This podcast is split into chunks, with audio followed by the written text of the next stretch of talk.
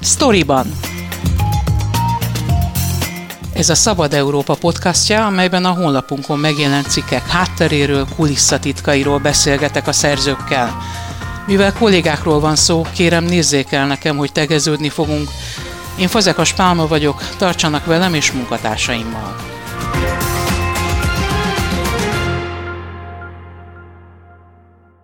Egy olyan nyáron vagyunk túl, amikor szinte minden hétre jutott egy vasúttal kapcsolatos, általában negatív hír balesetről, késésekről, a pályák gyalázatos állapota miatti sebességkorlátozásról, a területért felelős miniszter Lázár János és a MÁV vezetése közötti feszültségről, üzengetésekről. Nem csoda, hogy Benyúr Rita a vasút helyzetével foglalkozik legfrissebb videóriportjában.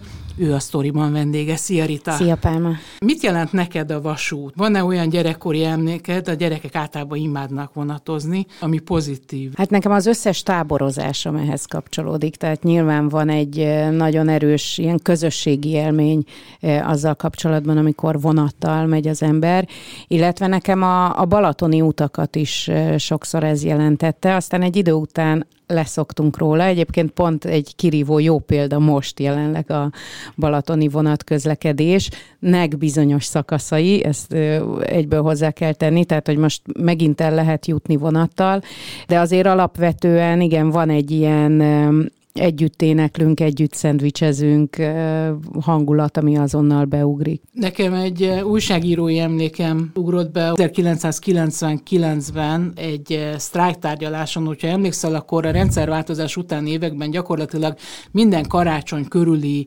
hónap a kollektív szerződések újra tárgyalásáról, bértárgyalásokról szóltak, és mindig rezgett a léc, hogy lesz-e sztrájk vagy nem. Egy ilyen tárgyalás során halt meg Máva akkori vezérigazgatója Sipos Isten, egy elég nagy port vett fel. Sokan azt mondják, hogy ő volt az utolsó olyan vezetője a MÁV-nak, aki még igazi vasutas volt, tehát felküzdötte magát a ranglétrán, és úgy került a vezérigazgatói székbe.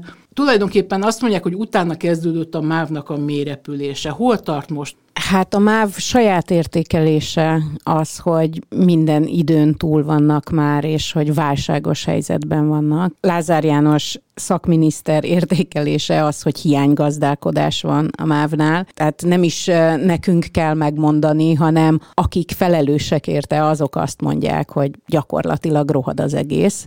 Nekem egy másik emlék ugrik be, már csak abból adódóan, hogy én 99-ben még épp elkezdtem az egyetemet, de talán emlékeznek a hallgatók arra Gyurcsány Ferenc még miniszterelnöksége alatt tartott sajtótájékoztatóra, amikor el is sírta magát egy vonatbaleset kapcsán.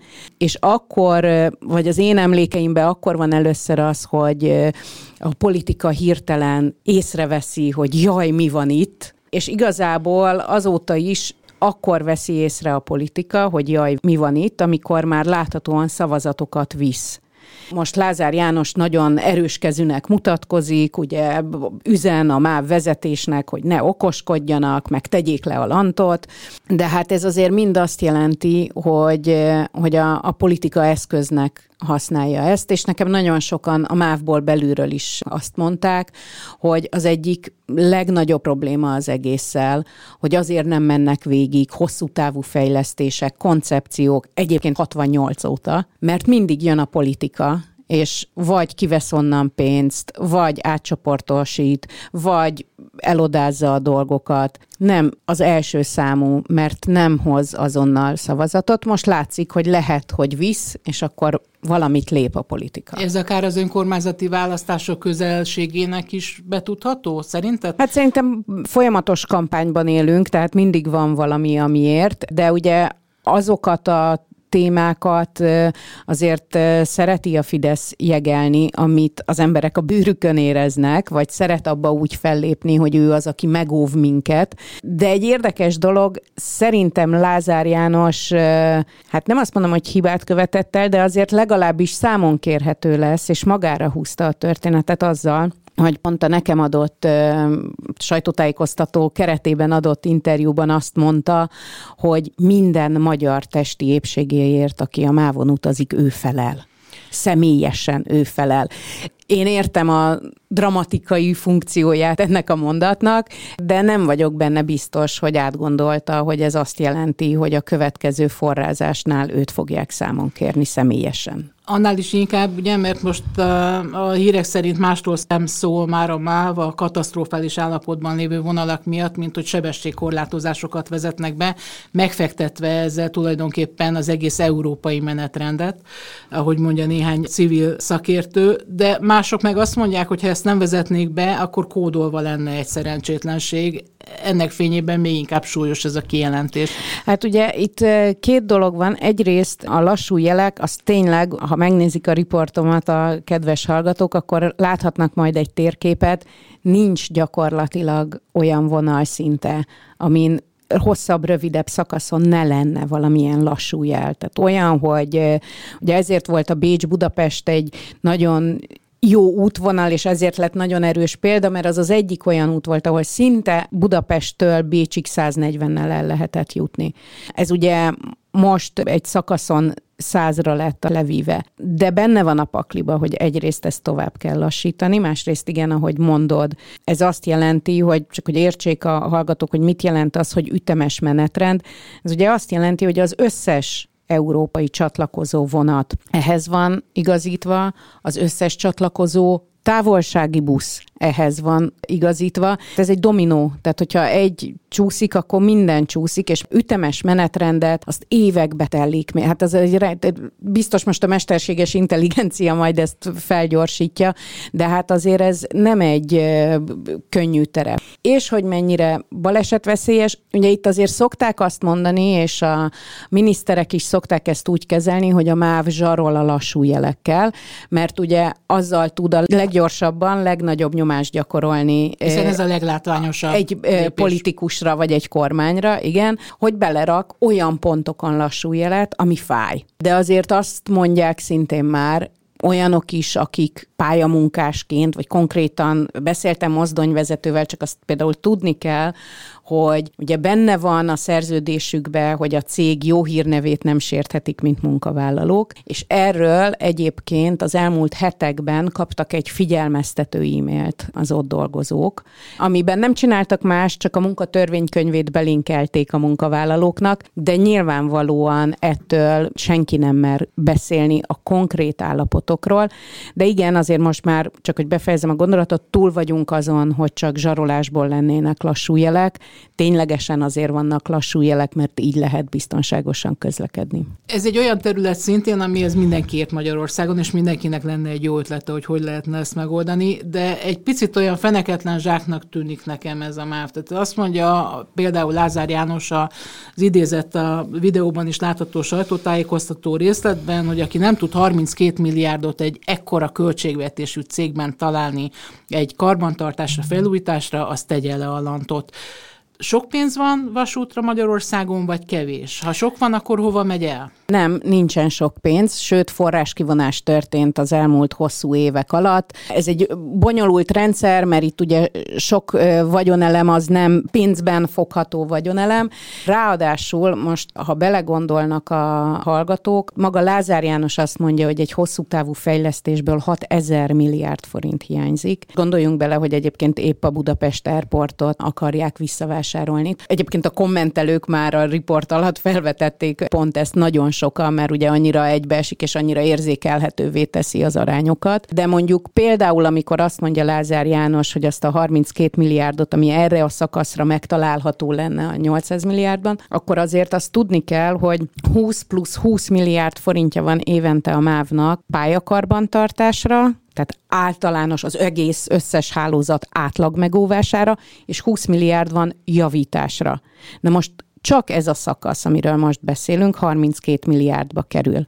Persze, átcsoportosítható, csak ugye azt mondja a MÁV, hogy az azt jelenti, hogy a jövőre betervezett összes javításnak a pénze elmegy, ami azt jelenti, amiről az előbb beszéltünk, ezek a lassító jelek, arra szoktak figyelni, hogy mondjuk megyei jogú városokat, központokat azért el lehessen érni, el lehessen érni IC-vel. Innentől azt mondják, hogy nem tudják biztosítani azt sem már, tehát ami idáig jól működött, és mondjuk tényleg nem tudom én mondjuk Pécsre, Szeged Szegedre, Győrbe el lehetett jutni jól vonatközlekedéssel, az szintén veszélybe kerül, és hát azért szerintem mindenki tudja, egy, egy, egy cégvezető is tudja, hogy egy költségvetés azért nem úgy néz ki, hogy ide-oda pakolom. Ezek nagyon sokszor címkézett pénzek. Ráadásul a MÁV maga nagyon sokszor, tehát nem az van, hogy kap egybe, így oda ömlesztenek neki ennyi pénzt, azt csinálj vele, amit akarsz, hanem címzett pénzeket kap, tehát fizikailag nem tudja egyik helyről a másikra pakolni azt a pénzt. Sok civil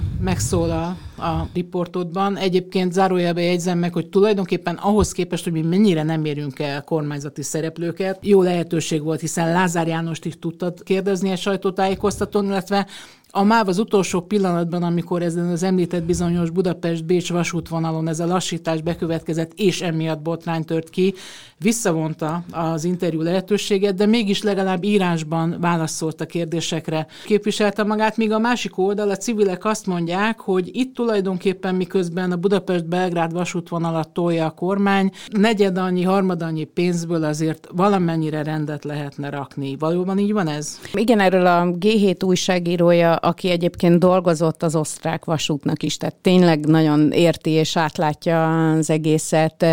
Bucski Péter beszélt nekem arról, hogy az a teljes összeg, ami most Budapest-Belgrád vasútvonalra megy, az elég lenne arra, hogy rendbe tegyék. Az összes lassú jelet le lehet venni, hogyha azt a pénzt, azt arra fordítanák, hogy rendbe tegyék a meglévő pályaszakaszokat, és egyébként lecseréljék az átlagosan 40-50 éves vonatokat. Tehát, hogy ez azért tényleg, hogyha belegondol az ember, hogy 40-50 év alatt hogy használódik el minden, akkor ez elképesztő. Ugye az egy hitelből folyó beruházás, kérdés, hogy nem lehetne-e olyan hitelt szerezni, ami nem egy felesleges, vagy sokak által feleslegesnek ítélt beruházásra megy el. Megoldásként emlegetik azt, ami már az áruszállításban megtörtént, a személyszállításban is meg kellene lépni, vagyis be kellene engedni a magáncégeket a piacra. Milyen akadálya van ennek? Miért nem jó a versenyhelyzet? Azt mondják, hogy a MÁV tényleg annyira szörnyű állapotban van, hogy egyszerűen nem lenne versenyképes. Ugyanakkor azért azt is tényleg a közlekedő tömegtől kezdve sok szakértő elmondja a riportban is, igazából mindenki, aki megszólalt, hogy például a mellékvonal felfüggesztésekre így szokták hívni, de általában azok végül bezárások lesznek. Szóval a mellékvonal bezárásokra kifejezetten ez lehetne a megoldás. Nem azért kihasználatlanok ezek a vonalak, mert nem akarnak utazni, hanem mivel nincs jó szolgáltatás, ezért átszoknak másra. De vannak jó példák, ahol egy-egy helyen megjelent akár uniós pénzből egy fejlesztés, és megcsinálták, és nem nagy dolgokról beszélünk, rendes peronok, tiszta váró, mosdó és kiszámítható menetrend. Ennyi. Ha ez van, akkor igenis átszoknak a vonatra az emberek, mert egyébként kényelmesebb, nem csak környezetbarátabb és környezettudatosabb, de praktikusan kényelmesebb vonattal utazni. De én azt gondolom, és ez most egy tip, hogy tényleg amiatt, hogy a, a MÁV nagyon kevés helyen lenne versenyképes, ettől nagyon óckodnak. Az is igaz, hogy minden olyan ágazatot viszont, ami pénzt tudna termelni, azt meg mégiscsak privatizálták. Ugye említetted már az áruszállítást, de hát ott van, ami éppen zajlik, a szemünk előtt zajlik, és sokan azt mondják, hogy októberig ezt teljesen le fogják zongorázni, az pedig a karbantartás javítás, tehát a MÁV javító műhelyeinek a privatizációja, ami először Szalai Bobrovicki miniszter az üzleti érdekeltségébe tartozott, és most már, hogyha jól tudom, akkor Hernádinak, tehát a MOL vezér Hernádinak az érdekeltségébe tartozik, és az például azt fogja eredményezni, meg már most is azt eredményezi, hogy hát ugye javítani kell, de hogyha az egy kézben van, és magánkézben van, akkor a MÁV csak onnan tudja megrendelni ezeket a javításokat, és sokan azt mondják, hogy már borítékolható, hogy többe fog kerülni így a javítás, mint került eddig. Beszéltél utasokkal természetesen, kiszámíthatatlan meleg koszos, ez csak néhány jelző, amit itt említettek. Ugyanakkor éppen szeptember 9-én Lázár János kiposztolta a Facebook oldalára, hogy elkelt a két milliómodik vármegye és ország bérlet, ugye ez ez volt az a szolgáltatás, amire azt mondta a kormány, hogy az elmúlt 30 év legnagyobb ilyen díszabás fejlesztési projektje jó a családoknak, jó mindenkinek, Érdemes megnézni a kommenteket, amit Lázár János posztja alá írtak az olvasók. Nyilván van, aki nagyon örül, és azt mondja, hogy hurrá, mások pedig azt mondják, hogy ettől se pontosabb, se tisztább, se gyorsabb nem lesz a vasút. Az hagyján, de kivettek egyébként körülbelül annyi milliárdot, amennyi kellene a felújításra a, a Bécsi vonalon. Nagyon sokan örülnek nyilván, akiknek nagy segítség, akik ingáznak, akiknek tényleg napi segítség az, hogy szinte nulla forintért tudnak utazni, tehát hogy ez nyilvánvaló, ennek örülnek nagyon sokan, de hát közben ez igen, azt is jelenti, hogy újabb hiány fog föllépni a MÁV költségvetésében, és még egy nagyon fontos dolog, amit az egyik interjú alanyom vetett föl, hogy egyszerűen a tudásunk az utasokról, hogy hányan vannak, honnan, hova mennek, milyen ütemezéssel, stb. Ez eltűnik, hiszen nincs jegyvásárlás, tehát az összes adat ebből volt, ebből lehetett menetrendeket csinálni, ebből lehetett előrejelezni. Ez eltűnik, Nyilván összeállt egyfajta kép arról, hogy, eh, hogy ez eh, igazából az elmúlt kormányok, eh, mondjuk a rendszerváltás óta vegyük ezt felelőssége, hogy itt tart a vasút, ahol tart, és elhúzott mellettünk az összes környező ország vasúti fejlesztése. Kormányzati szándék hiányzik, pénz hiányzik. Ebben a sorrendben sok esetben, és pont megkérdeztem egyik talán a közlekedő tömegtől nyilatkozó interjú alanyomtól, hogy van-e egyébként olyan volt szocialista ország, ami ugyanilyen vasúti közlekedéssel és állapotú közlekedéssel rendelkezett, és meg tudta ezt ugrani, hogy, hogy változtasson.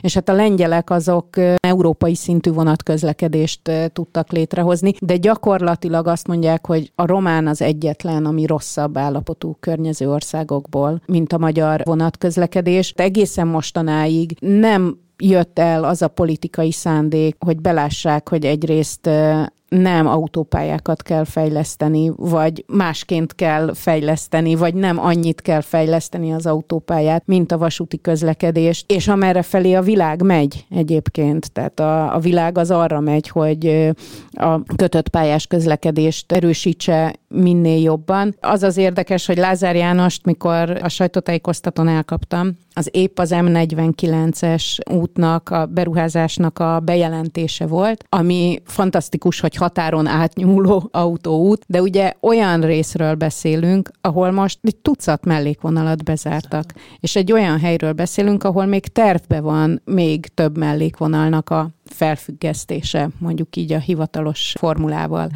És akkor szintén egyébként a helyiek, helyi kommentelők is felvetik ott azt a kérdést, hogy biztos, hogy így kell -e priorizálni amikor láthatólag nem erre megy a világ. Lázár János egy tíz éves kormányzati cikluson átívelő vasútfejlesztési programot ígér, eddig értek ezt már többen előtte. Szerinted tíz év alatt behozható az a maradás, ami most a környező országokhoz képest a magyar vasutat jellemzi? Hát az a probléma, hogy a tervezést megint nulláról kezdik, miközben, tehát ugye az elmúlt években, mióta Lázár János átvette a miniszterséget, most van is üzengetés Vitézi Dávid és Lázár János Vitézi Dávid és a MÁV, Vitézi Dávid és a kormány között, de az tény, hogy Vitézi Dávidék kidolgoztak egy hosszú távú koncepciót, ami ment a kukába. Egyébként sokan kidolgoztak az elmúlt évtizedekben, de erre azt mondják, hogy ahogy a BKK-t rendbe rakták Budapesten, úgy volt arra, vagy van vízió arra, hogy hogyan lehetne ezt, ami kritikaként fogalmazódik meg, hogy Vitézi Dávid milliárdokat elköltött erre a tervezésre, és aztán nincs sehol. Hát elő kéne venni azt a tervet, és akkor nem kellene újabb milliárdokat elkölteni a tervezésre hogy tíz év elegendő-e sok mindenre persze. Már önmagában az, hogyha ha nem napi szinten gondolkodnának, hanem hosszú távon gondolkodnának a mávról, ami a negyedik eh, kétharmadát töltő Fidesz kormánynak megadatott az elmúlt 13 évben, akkor nyilván előrébb tartanánk. Nekem most nagy kérdés, hogy pont akkor, amikor a költségvetésből mindent kihúznak, és minden beruházást befagyasztanak, akkor van-e esély arra, hogy most egy ilyen, egy 6000 milliárdos projekt átmenjen a kormányon?